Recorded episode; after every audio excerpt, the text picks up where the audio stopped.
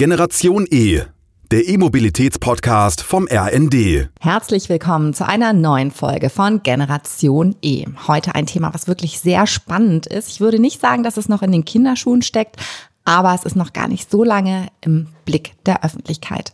Es geht nämlich ganz viel um die Innovation im Autobereich, um KI, um Sicherheit. Und heute zu Gast ein Spezialist, Dirk Geier von AVL. Er ist Main Department Manager für Sicherheit und Architektur bei AVL. Hallo, Herr Geier, schön, dass Sie da sind. Hallo, Frau Heine. Vielen Dank für die Einladung. Jetzt steckt in Ihrem Titel ganz, ganz viel. Und ich würde mich freuen, wenn Sie einmal genau erläutern, was genau Ihre Aufgabenbereiche sind und warum AVL einer der Main Player im Markt ist. Ja, sehr gerne. Zunächst meine Aufgabe. Wie der Titel schon sagt, beschäftige ich mich mit meinen Kollegen und Kolleginnen mit dem Thema der Sicherheit. Zum einen funktionale Sicherheit, Fahrzeuge gegen Fehler, robust zu machen, sicher zu machen. Wir beschäftigen uns dazu auch mit dem Thema Cybersecurity, weil das gehört dazu. Und der dritte Teil ist äh, EEA, also elektrische, elektronische Architekturen, wo ja momentan am Markt auch eine ganze Menge passiert. Ähm, mit meinen Mitarbeitern ist das auch etwa eine technologische Einheit, die wir da äh, bearbeiten, weil ja doch Safety, Security und auch die Architekturen im Fahrzeug eng zusammengehören. Die AVL, mittlerweile heuer 75 Jahre alt, ist ein familiengeführter, unabhängiger Engineering-Dienstleister. Headquarter ist in Graz. Äh, worldwide sind wir etwa 11.000 Mitarbeiter. Meine Affiliate hier in Regensburg, äh, bei der ich seit Anfang 2009 die, ja, ich sag die Freude habe, mitzuarbeiten, beschäftigt sich schwerpunktmäßig mit dem Thema Elektronik und Software. Wir sind mittlerweile knapp 1000 Mitarbeiter, sowohl in Regensburg als auch in den mit uns verbundenen Standorten in München beispielsweise. Und äh, mit diesen Mitarbeitern sind wir auch in diesen Domains, die aktuell äh, im, in der Fahrzeugentwicklung äh, gebraucht werden, benötigt werden, wie Automatisierung, Autonomie, äh, wie Elektroantriebe, wie Digitalisierung massiv unterwegs. Mhm, haben da eine große Kompetenz, das höre ich schon raus. Und in der Vorbereitung auf dieses Gespräch ist mir auch ein Wort immer wieder in den Fokus geraten und das sind nämlich die Bordnetze im Fahrzeug. Und mir hat das jetzt gar nicht so viel gesagt und äh, ich fände es ganz spannend, wenn Sie uns einmal erläutern würden, was genau Bordnetze sind und warum diese so wichtig sind. Ja, Nervenfasern im Fahrzeug. EE-Architektur in einer meiner Teilbereiche äh, ist ja schwerpunktmäßig äh, verbunden mit der Kommunikation zwischen Komponenten im Auto. Steuergeräte, die für verschiedene Anwendungen verwendet werden beispielsweise für den Elektroantrieb äh, ein Leistungsumrichter oder ein Infotelematics-System, um äh, das Fahrzeug miteinander äh, im, im, im Steuergeräteverbund, aber auch nach außen sprechen zu lassen und vor allem dem Fahrer Informationen bereitzustellen und Navigationen zu ermöglichen. Diese einzelnen Komponenten werden im Fahrzeug durch äh, sogenannte Bordnetze verbunden. Wie gesagt, Nervenstränge sage ich ganz gerne. Das sind, wenn man so will, relativ spezielle Verbindungen im Fahrzeug. Äh, Spezialisten sprechen von CAN, FlexRay und so weiter. Sind also für den Automobilbereich zugeschnittene Kommunikationsstandards und auch die entsprechende Hardware dafür. Und äh, diese Bordnetze sind schlicht und einfach auch für die Zukunft mit sehr, sehr viel höherer Bedeutung noch versehen, weil äh, sich diese Architekturen auch aktuell etwas verändern. Mhm. Was passiert denn da aktuell sozusagen, wenn Sie sagen, das wird in Zukunft immer wichtiger sein? Vielleicht also was sich was passiert und was mich jetzt auch interessieren würde, wenn ich mir jetzt gerade ein Auto gekauft habe, was jetzt State of the Art vielleicht ist, ist es denn zukunftssicher? Also kann ich sozusagen mit den Nervensträngen, ein sehr schönes Bild, was Sie da benutzen, könnte ich mit der vorhandenen Hardware und Infrastruktur dann auch zukunftssicher sein? Also ich weiß, mein Auto ist in 10, 15 Jahren auch immer noch aktuell. Ja, lassen Sie mich diesen Teil der Frage äh, etwas später beantworten, aber ich kann Sie so erstmal beruhigen. Ähm, was passiert gerade?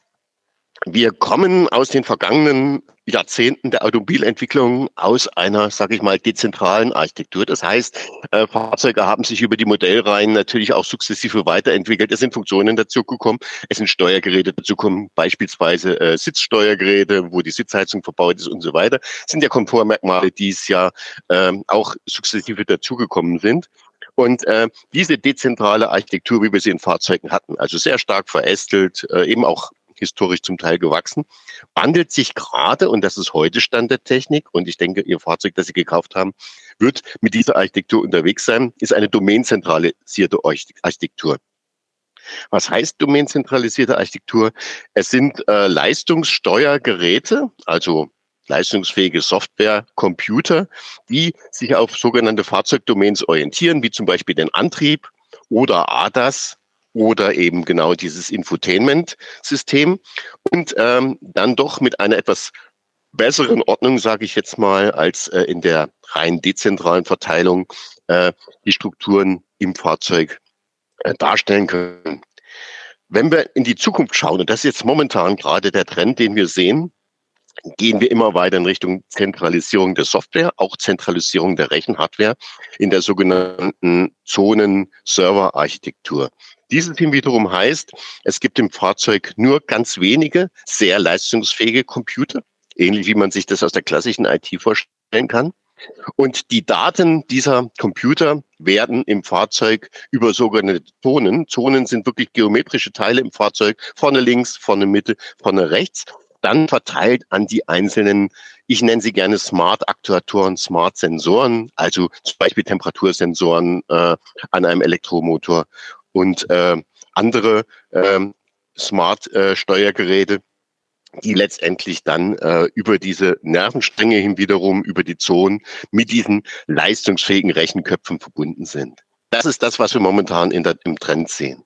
Vielen Dank für die sehr gute Erläuterung. Und können Sie uns vielleicht noch ein paar Beispiele nennen, welche Vorteile genau diese Architektur hat für den Fahrer, aber auch für die anderen Verkehrsteilnehmer? Für den Fahrer, für den Nutzer auf der einen Seite, auf der anderen Seite natürlich auch für diejenigen, die verantwortlich sind, ein solches System auf die Beine zu stellen. Ähm, was hat das für Vorteile zunächst. Vorteile sind, ähm, dass ich durch die Zentralisierung der Software ähm, in einem Steuergerät letztendlich ja diese Entwicklungsarbeiten besser bündeln lassen.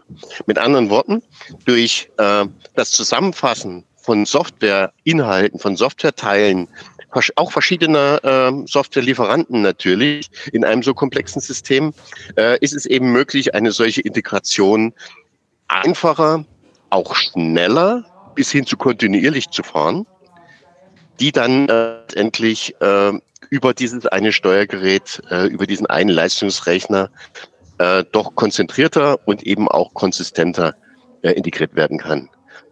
Es gibt natürlich auch, sag ich mal, ähm, Herausforderungen, die dieses System bringt. Sie können sich vorstellen, dass ein solches Hochleistungssteuergerät, ein solcher Hochleistungscomputer sehr komplex ist. Wir sprechen hier von mehr als 130 Millionen Zeilen auf Softwarecode, die da drin laufen. Ja. 80 Prozent Fahrzeugfunktionen heute im Fahrzeug werden im, äh, in Software umgesetzt. Und das bedeutet hohe Komplexität. Das bedeutet, wir brauchen vom Anfang der Entwicklung an eine gute und saubere Architektur. Architektur auf der Systemebene, aber auch auf der Softwareebene sozusagen, ich äh, verabschiede mich gerade wirklich komplett von dem Bild eines Fahrzeuges, eines Autos, wie ich es mal gelernt habe.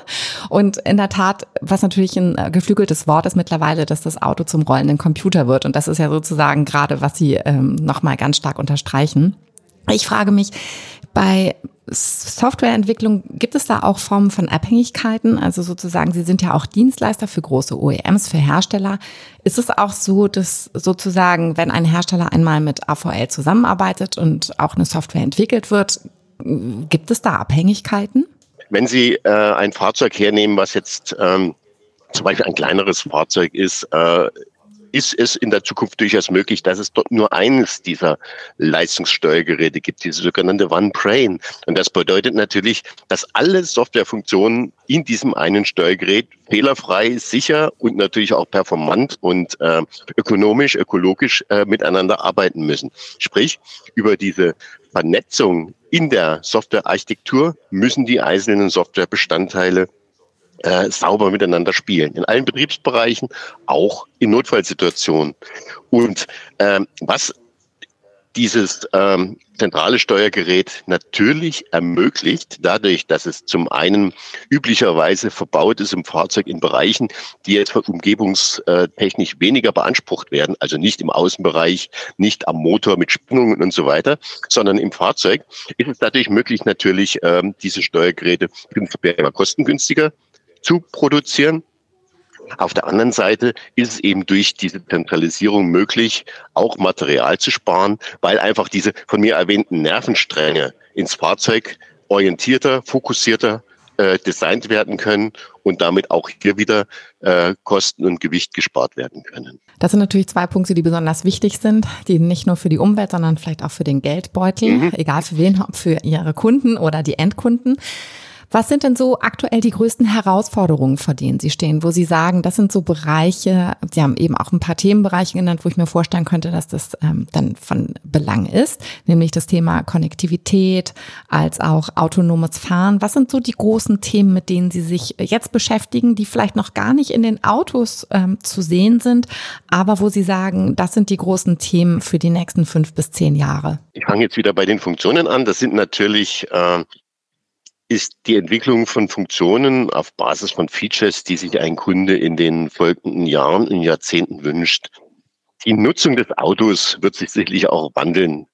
Vom individuellen Besitz hin zum Carsharing, hin zu gemeinsamer Mobilität. Und entsprechend müssen sich natürlich auch Funktionen im Fahrzeug anpassen. Das Fahrzeug muss einfach auf geänderte Fahrer konfigurierbar sein. Es muss natürlich mit den Informationen versorgt werden, die gebraucht werden, um zum Beispiel ein Carsharing zu fahren. Oder eben auch ähm, Informationen, die es einem Fahrer äh, eben ermöglichen, besser mit den äh, mit der Verwendung seines Fahrzeugs zurechtzukommen. Navigationssystem ist nicht neu, aber die Zukunft wird darüber hinausgehen und es werden bald mehr Informationen über aktuelle Situationen im Fahrverkehr übermittelt, als es heute der Fall ist. Mit solchen Funktionen beschäftigen uns. Wir beschäftigen uns ganz stark mit dem Thema der Automatisierung, ja, den Fahrer zu entlasten. Äh, vom Straßenverkehr zu entlasten, zum einen mit sicherheitsbezogenen Assistenten, aber eben auch bis hin zum autonomen Fahren. Das heißt, der Fahrer ist entweder über eine bestimmte Zeit gar nicht gefordert oder vielleicht auch während der Fahrt überhaupt nicht gefordert, bis gar nicht im Fahrzeug vorhanden. Auch das ist möglich. Das sind die Teile der Automatisierung, mit denen wir uns wir beschäftigen uns natürlich, da bin ich wieder bei meinem Bereich, äh, damit, das Ganze auch in dem neuen Kontext sicher und datensicher zu machen. Das heißt, wir müssen auch ständig mitbekommen, ständig analysieren, was passiert, was sind mögliche neue Gefährdungen auf Basis der neuen Funktionen, was sind möglicherweise Angriffsziele von Hackern, die versuchen können, äh, das Fahrzeug für ihre Belange zu nutzen. Das sind so die Hauptthemen, mit denen wir momentan äh, beschäftigt sind. Und Sie hatten es schon kurz erwähnt, Frau Heine, das Thema Konnektivität.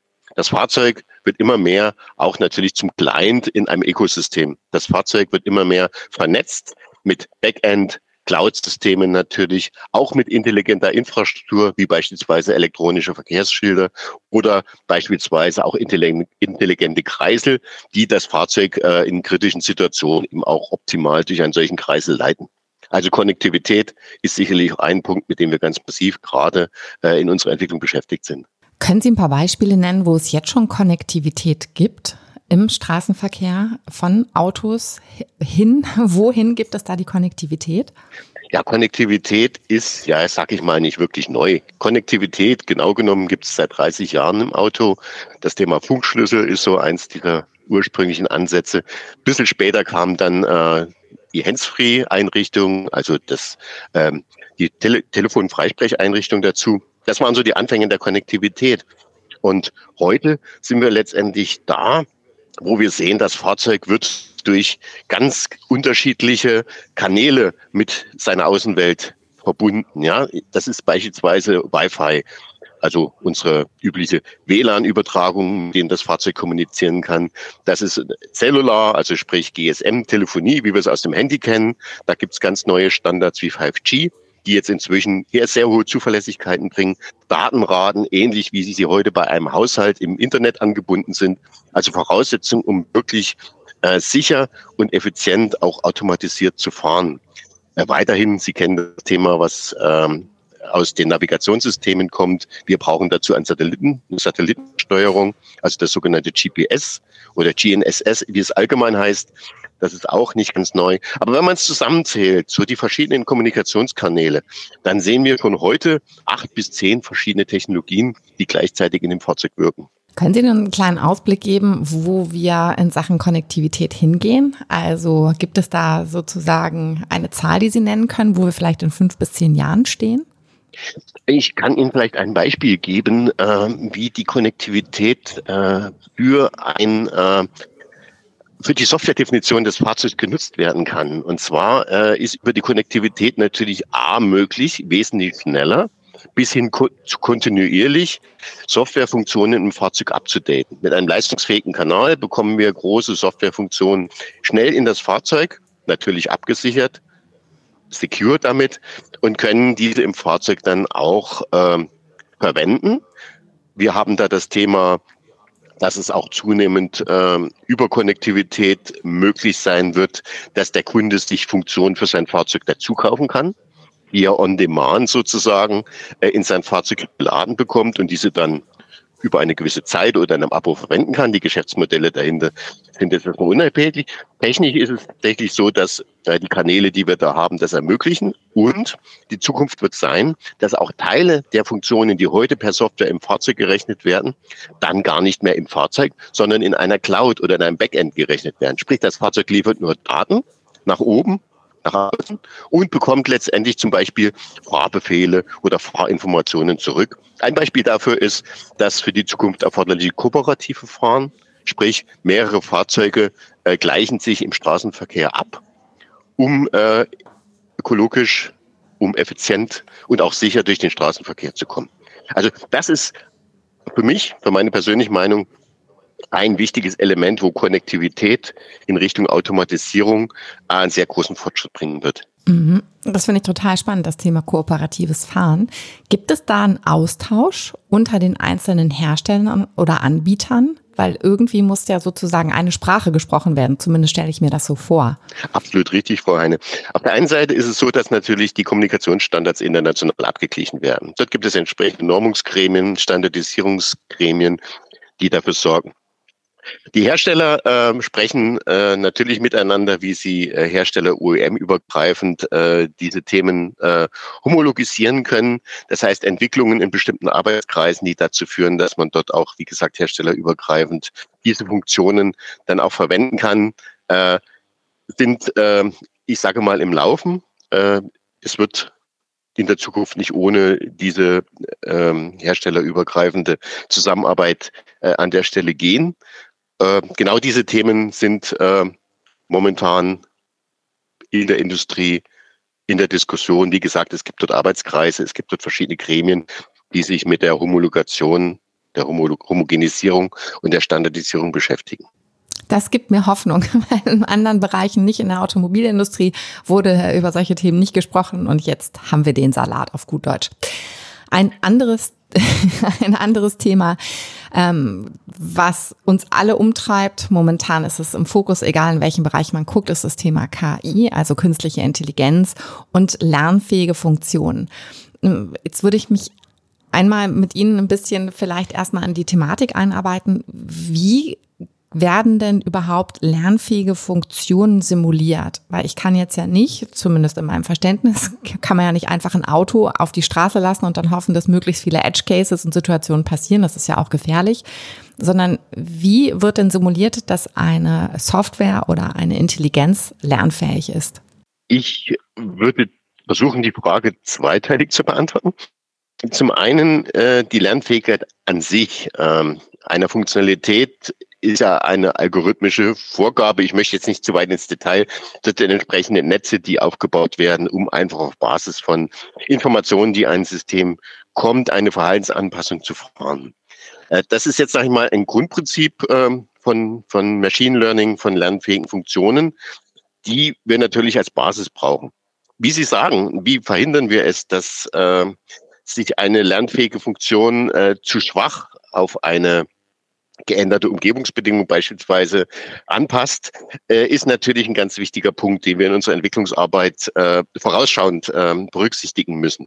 Wir haben, ähnlich wie wir das heute bei den deterministischen Funktionen haben, als Entwickler natürlich die Aufgabe, die entsprechenden ähm, Abdeckungen unserer Tests, die entsprechenden Abdeckungen unserer Analyseumgebungen der Use Case genau zu betrachten und zu analysieren. Und ähnlich wie wir das, äh, wie wir das bisher in deterministische Algorithmen auch eingebaut haben, mit Konfiguration, mit entsprechender Parametrisierung, ist es natürlich die Aufgabe der Entwickler, auch entsprechend äh, als Trainingsdaten mit der entsprechenden Breite der Anwendungsfälle, der Use Cases auch für die lernfähigen vorzugeben und letztendlich zu guten Schluss auch immer wieder zu kontrollieren und äh, Entscheidungen zu treffen, inwieweit Vertrauensgrade der künstlichen Intelligenz für eine sichere Anwendung noch ausreichend sind oder eben nicht. Welche Chancen ergeben sich denn durch KI? Also können Sie vielleicht so ein paar Beispiele nennen, warum es wichtig ist, dass wir sozusagen lernfähige Funktionen haben und wo wer davon profitiert und wie?